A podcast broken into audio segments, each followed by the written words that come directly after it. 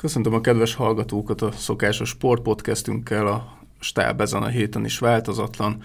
Ezúttal is Mihály Norbert és Bucó Balázs kollégámmal beszéljük át a elmúlt hétvége legfontosabb vármegyénket érintő sporteseményeit, és most még tudunk miről beszélni, de azért már mutatja a szezonok végét, hogy itt már utolsó meccsekről, bajnokavatásokról, kiesőkről, osztályozókról beszélünk, úgyhogy ha most még van témák, akkor vágjunk is bele gyorsan, és haladjunk nagyjából időrendben. A Kisvárda Master Good NB1-es labdarúgó csapata is lejátszotta a szezonban az utolsó mérkőzését. Kecskemétre látogattak a várdaiak egy, egy a Szabolcsak számára már tét nélküli mérkőzésre. Ti hogyan láttátok, fiúk, az eseményeket? Igen, ahogyan mondod, egy tét nélküli meccset játszott már a Kisvárda, ha bár a hazai kecskeméti csapat számára nem volt mindegy, hogy mi lesz a végeredmény, hiszen egy döntetlen vagy győzelem esetén ők bebiztosíthatták a második helyüket, és hát az első fél időben nem is nagyon törekedtek rá, hogy itt mindenféleképpen győzni kell. Mondhatjuk úgy is, hogy nem éppen világfutballt játszottak, ellenben a nagy szünetet követően becserélték azt a Katona Bálintot, aki már többször döntötte el mérkőzést ebben az idényben, és hát ő nem sokat teketóriázott, a 67. percben meglőtte a végül győzelmet érő gólt, ezzel pedig a Kecskemét bebiztosította ezt a második helyet, ami egyben azt is jelenti, hogy irány Európa. Újoncként. Újoncként, igen. És ők elérték azt, amit elszerettek volna, viszont a kisvádát se írjuk le, hiszen a rétközi csapat sorozatban harmadik évében végzett az első hat között, és erre rajta kívül csak a Fradi, a Puskás Akadémia és a Paks volt képes. További ö, hírek a csapat házatájáról, hogy zajlanak az események, már be is jelentették az első távozókat, illetőleg az első szerződés hosszabbítást. Ö, ti mit olvastatok, mit hallottatok erről? Hát ugyebár Hindrik Otto távozott, Anton Kravcsánkó és Hely Viktor, mint hármójuknak lejárt a szerződése. Azt gondolom, hogy ugye Hindrik Otto kapus poszton ugye fontos játékosa volt a csapatnak, mert ő még megfelelt a fiatal szabálynak, emiatt ő aztán rendre a kezdőben kapott lehetőséget. Azt már azért itt az elmúlt epizódokban is, hogy itt évközben említettük többször, hogy, hogy azért a teljesítményével voltak ö, problémái a 20 éves kapusnak, tehát azért voltak rossz megoldásai, potyagóljai, és hát lehetett olyat érezni, hogy amikor nem ő védett, akkor, akkor kicsit stabilabb volt a csapat szerintem legalábbis. Ő kölcsönben szerepelt Kisvárden, most visszatér Kolozsvárra. Anton Kravchenko már az elmúlt időben azért kevesebb lehetőséget kapott, ugye közép hátvéd poszton, de ő is egyébként 2019 óta erősítette a kisvárdai csapatot. Itt azért sérülések is nehezítették a dolgát, sokszor ő inkább az MB3-as csapatban kapott lehetőséget és azt gondolom, hogy a legnagyobb nevű, vagy a legfájóbb távozó talán Hely Viktor lehet, aki 2016-ban még a MB2-es csapathoz érkezett Kisvárdára, azóta alapembere is volt a csapatnak, számos jó mérkőzés fűződik a nevéhez, mm, neki hát ezt nem tudom pontosan, hogy nem, nem akarták meghosszabbítani a szerződését, vagy pedig ő döntött más, hogy a lényeg, hogy végül a feljutó MTK-hoz igazol. Hát ő tulajdonképpen, hogyha nem volt sérült, akkor kihagyhatatlan volt a csapatból. Igen, igen, úgyhogy abszolút alapembere volt a csapatnak. Szerintem leginkább őt lehet sajnálni a távozók közül, viszont hogy egy jó hírről is be tudjunk számolni, Jazmi Mes- Mesenovicsal viszont hosszabbított a klub, életbe lépett az opció, tehát a házi gól király marad Kisvárdán. A focistákkal ellentétve pénteken a kisvárdai kézisek nem tét nélkül léptek pályára, hanem az volt a mérkőzés tétje, hogy a csapat megszerzi a hetedik helyet. Na, nem akarom lelőni a poént, ez nem sikerült. A Fehérvárt fogadták, és egy 7 gólos vereséget szenvedtek, tehát 22-29 lett az eredmény a vendégek javára. A mérkőzésnek az volt a különös pikantériája, hogy a vendégeknél az a Józsa Krisztián irányította a csapatot, aki a következő idéntől már a Fehér Kisvárdának lesz az edzője. Egyébként róla még egy érdekesség, hogy vezető edzőként szintén a Fehérvár kispadján, és szintén Kisvádán talán két szezonnal előtte debütált a vezetőedzőként a kispadon. A, megnéztem a statisztikákat, a számok sok mindenről árulkodnak. Dunaújvárosi meccshez képest, amin ugye, a, ahogy szokták mondani, a szebbik arcát mutatta a Kisvárda, itt a hazaiak 52%-kal használták ki a lehetőségeiket, tehát 42-szer lőtek kapura, abból összesen 22 gólt értek el. A másik oldalon ez úgy nézett ki, hogy 44 lövésből 29 gól született, ez közel 66 os teljesítmény.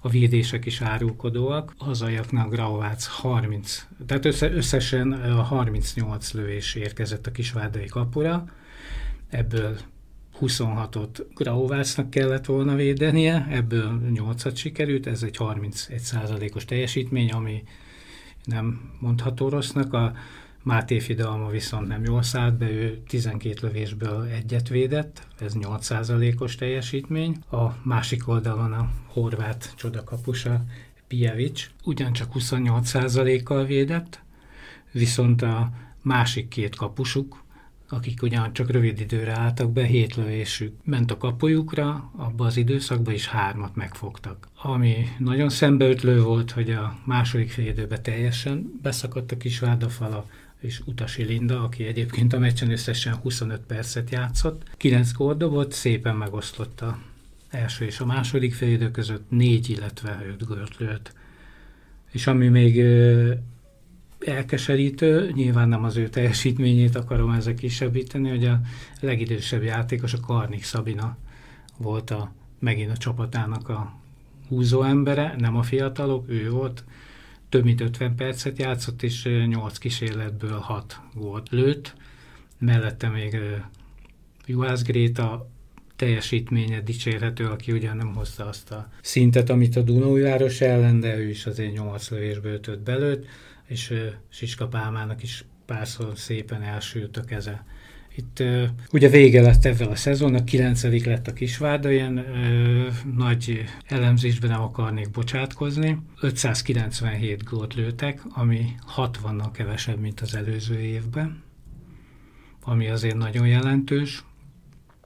Viszont a kapott gólok tekintetében a negyedik legjobb csapat a Kisvárda, a Győr, a Fradi és a Debrecen kapott náluk kevesebbet, ők 689-et kaptak a Kisvárda a Váccal együtt, ami a negyedik legjobb. Ez az előző szezonban nagyjából hasonló volt, viszont ez a 60 gól, ez nagyon-nagyon-nagyon hiányzott itt, hogy előrébb végezzen a csapat.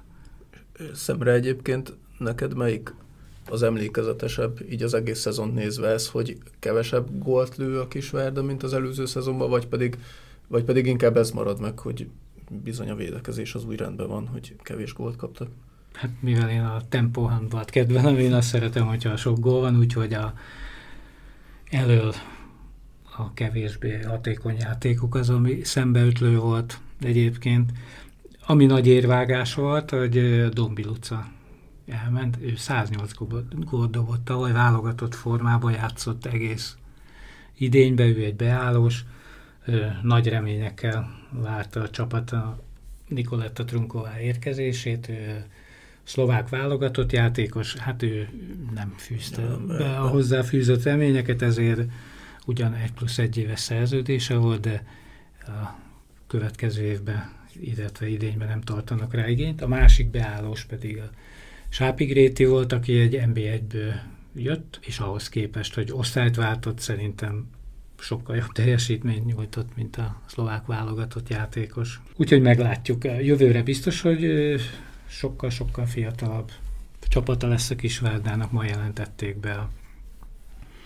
Érkezik egy Békés Csabai 19 éves lány, és a zuhany híradók szerint a napokban még újabb fiatalokat fognak bejelenteni. Még egy pillanatra visszatérve Józsa Krisztiánra, ti hogyha a szurkolók helyébe képzelitek magatokat, akkor, akkor hogyan ítélitek meg ezt, hogy az utolsó meccsen, vagy azelőtt, mielőtt e, idejönne, még megveri azért a jövendőbeli csapatát. Tehát nektek inkább az van így a, a fejetekben, hogy na, ez egy szimpatikus hozzáállás, hogy tojik rá, hogy mi lesz, akkor is megveri, akkor is profinál hozzá, vagy pedig inkább az, hogy hát köszönjük szépen, hogy még megvertél minket utoljára. Én azt gondolom, hogy így volt korrekt, bebizonyította a kisvárdai közönségnek is, nyilván a szakmai stáb már tudja, hogy ő egy jó, jó szakember.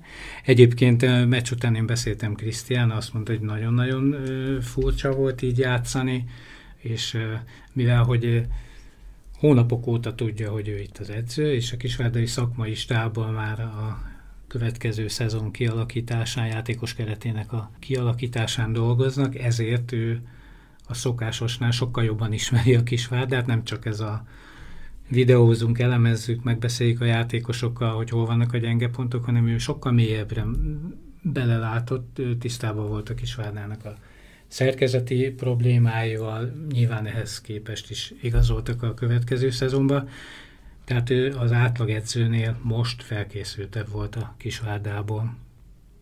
De ez a profi sport, tehát szerintem, aki a sportban járatos, az ezt is várja el. Tehát, hogy nem döntetlenre játszunk, nem máshogy készítsük fel a csapatunkat, mert jövőre én itt fogok dolgozni, hanem ez profi mentalitás, azért jövünk ide, hogy győzzünk. Igen.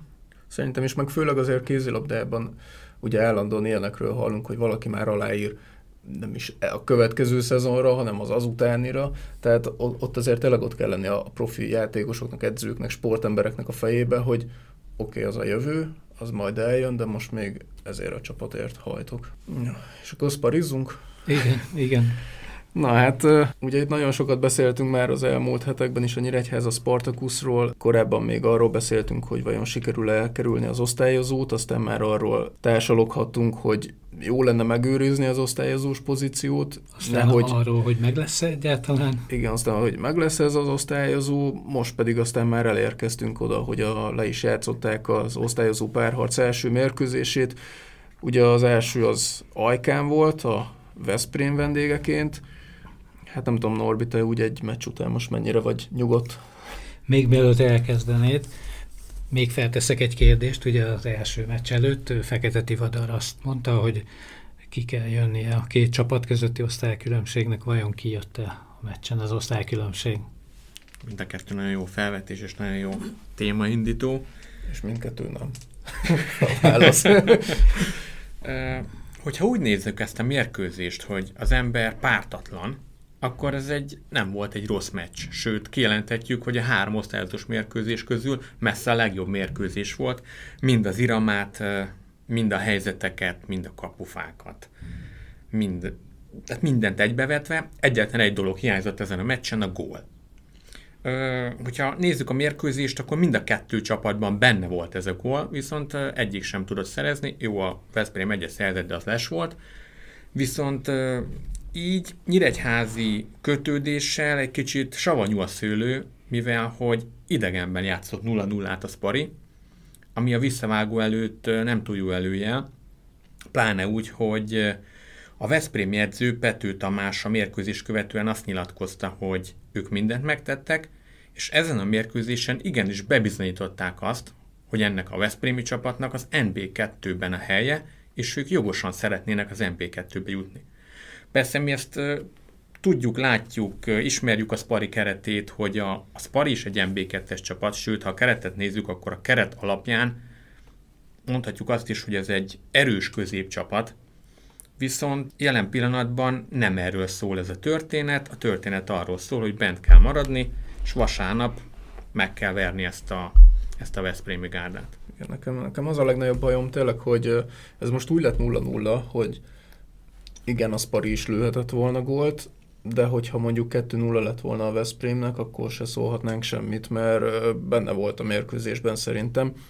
És hogyha ugyanígy folytatódik ez a párharc, ugyanezt látjuk a második meccsen is, hát én nem merek belegondolni, mi van akkor, hogyha az első 10 percben a Veszprém szerez gólt, mert onnantól kezdve aztán még nehezebb dolga lesz a Spartakusznak. Igen, még egy, még egy dolog, bocsánat, még egy dolog, hogy az első 20 percben azt hiszem, hogy minden, mind, mindenki, aki követte ezt a mérkőzést, nézte a közvetítést, kim volt a helyszínen, aki nem vesz prémi, az meglepültetett azon, hogy ezek a fiatal játékosok hogy hajtanak.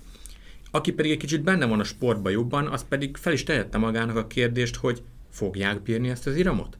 És a válasz az volt a második félidő 60. perc környékén, hogy nem, nem bírják ezt az iramot, de mégis kihúzták, és kibírták ezt a meccset kapott gól nélkül. Sőt, Sőt ahogyan... hát a végén nekik volt egy így van. ajtóablak így helyzetük. Van. Így van.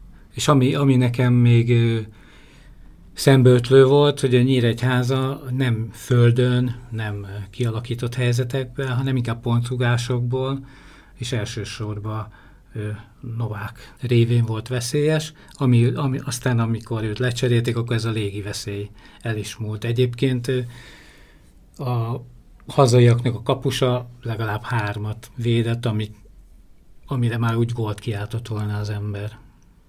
Igen, Héninger nevét azért elég sokat hallhattuk a mérkőzés közben. Konkrétan bennem is megmaradt egy, egy fejes volt, ha jól emlékszem, és olyan volt, mintha bent lett volna már a kapuval labda, és valahogy a léc alól kitornázt. Egy olyan mozdulattal, ami, ami talán nem is létezik a fizikában. Igen, úgyhogy a következő mérkőzés, a párharc visszavágója az abszolút egy döntő lesz. Igen, legalábbis most a három párosítás. Ugye a osztályozók előtt azt beszéltük, hogy ú, azért a MB2-es csapatok csak jobbak, csak jobbak, aztán ez a három osztályozó bebizonyította, hogy bizony az MB3-nak a teteje és az MB2-nek az alja igen, igen, közel van egymáshoz. A három mérkőzésen összesen egyetlen egy gól született. Azt is az Iváncsa rúgta. Egyébként már olvastam a szonon, Norbi, most ez a tekenyered, de én most élek vele, hogy Fekete Tivadar most már azt nyilatkozta, ugye az első meccs előtt azt mondta, hogy a, ki kell jönnie az osztálykülönbségnek, most már csak azt mondta, hogy a párharcnak 180 perc alatt kell eldőlnie. Tehát ez egy kicsit már azért mértéktartó nyilatkozat volt a részéről. És amiről nincsen még információnk, a, most a felvétel pillanatában, hogy mi a helyzet Novák Csanáddal, hisz ugye őt a kényszerből kellett lecserélni egy, ha jól tudom, egy zombizom húzódás jellegű történet miatt. Hát igen, és itt tényleg az van, hogy abszolút a leggólerősebb és a legveszélyesebb játékosai is a Sparinak, mert akik korábban gólokat szereztek, azok most vagy nincsenek olyan formában, vagy sérültek, vagy nem tudom mi van, de a lényeg, hogy Nováknak mindenképpen játszania kell, mert az, az látszik, hogy azért tényleg ráépül a, a játéka a Sparinak, a támadó játéka. Úgyhogy hát majd valószínűleg okosabbak leszünk már pénteken, amikor amikor esetleg felveszünk egy újabb podcastet. És ha jól tudom, akkor ezt a meccset a valamelyik csatorna élőbe fogja közvetíteni. Így lesz, akkor minél többen nézzük és szurkoljunk a Sparina. És mielőtt befejeznénk a podcastünket, még egy örömteli hét is meg kell osztanunk a hallgatóinkkal. Múlt pénteken a Magyar Atlétikai Szövetségnek a küldőgyűlésén díjazták, elismeréseket adtak át a sokat tevő szakembereknek. A Nyíregyházi Sportcentrum atlétika szakág vezetője Vas László a Magyar Atlétikai Díj ezüst, Pokrovenszki József, edző pedig a Magyar Atlétikai, Atlétikai Díj bronzfokozatában részesült. Gratulálunk a díjazottaknak, és további kitartó és eredményes munkát kívánunk. És én meg akartam beszélni megyei futballról. Igen, közben eszembe jutott, úgyhogy már a pálya. És egy parádés átkötéssel akartam a a párharcot eldöntő mérkőzésről áttérni megyei kupa döntőre is, ezt ugyanis szerdán rendezik majd Kisvárdán, ugyanott, ahol a Spari visszavágóját is rendezik, szóval a Kisvárdai Várkerti stadionban szerdán 17 órától megyei kupadöntő, a másodosztályú Csengelsima és az első osztályú Tarpa találkozik egymással. Ugye egy érdekesség, hogy a Tarpa az előző ö, kiírásban is döntős volt, akkor nem a Csenger simát, hanem a Csengertől kapott ki 11-es párbajban. Hát most abszolút úgy mennek oda természetesen, hogy szeretnék kiköszörülni a tavalyi csorbát, és szeretnék idén elhódítani a kupát. A Csenger pedig uh, ugyancsak önbizalommal utazhat Kisvárdára, mert uh, megnyerte a maga csoportját a másodosztályban, magabiztosan szerepelt a kupában, itt első osztályú gárdákat is kiejtett korábban, az új Fejertót és a Nagyecsedet, úgyhogy egy jó kis mérkőzésre van kilátás, és akkor most még említsük meg azt is, hogyha már a, a Csengel Sima bajnoki címéről beszéltünk, hogy ugye a másik csoportban az már korábban tudtuk, hogy az új Dombrád is bajnok, a Pannonia az ZRT csoportban viszont az utolsó forduló döntött az elsőségről, a listavezető Kóta és a Nagy Káló ugyanolyan, ugyanannyi ponttal várta az utolsó fordulót, úgyhogy az volt a kérdés, hogy a Kótaj, amelyiknek saját kezébe volt a sorsa, tud-e győzni és ezzel ö, kiharcolni a bajnoki címet, megőrizni az elsőséget. Sikerült nekik, Szakolyban nyertek egy rangadót 4-2-re, így aztán Nagy Káló hiába győzött 3-2-re az Apagy ellen, nem tudott előzni, tehát a Kóta lett még a harmadik másodosztályú bajnok. A megye egyre rátérve pedig ott is ugye nagy kérdés volt itt az utolsó fordulóban, hogy még a Káló Semén Újfehértó versenyfutásból kijön ki győztesen. Ott a Káló Semén várta első helyről az utolsó fordulót, és ők sem hibáztak, a Nyírmegyes legyőzték őt egyre, így aztán ugyanaz a helyzet, mint a megye kettő Pannóniában, hogy az új tó másodikként hiába győzött a Tarpa ellen, nem tudott már előzni, úgyhogy a Káló Semjén újoncként végigért és megnyerte az első osztályú bajnokságot. Most pedig, amikor már felveszük ezt az adást, azt is tudjuk, hogy az MB3-ba jutásért osztályozót kell majd játszania a Budapest bajnokságban második helyen végzett Reaccal, ennek az első mérkőzés ezen a hétvégén lesz, a visszavágója pedig jövő hétvégén. Úgyhogy meglátjuk ott is, hogy a Káló seménynek sikerül-e majd a következő szezon a harmadik megyei csapatként bejutni az MB3-ba. Úgyhogy ha nektek nincsen más, akkor meg is köszönjük a figyelmet, és nézzenek továbbra is sportot, mert izgalmas napok előtt állunk. Köszönjük szépen!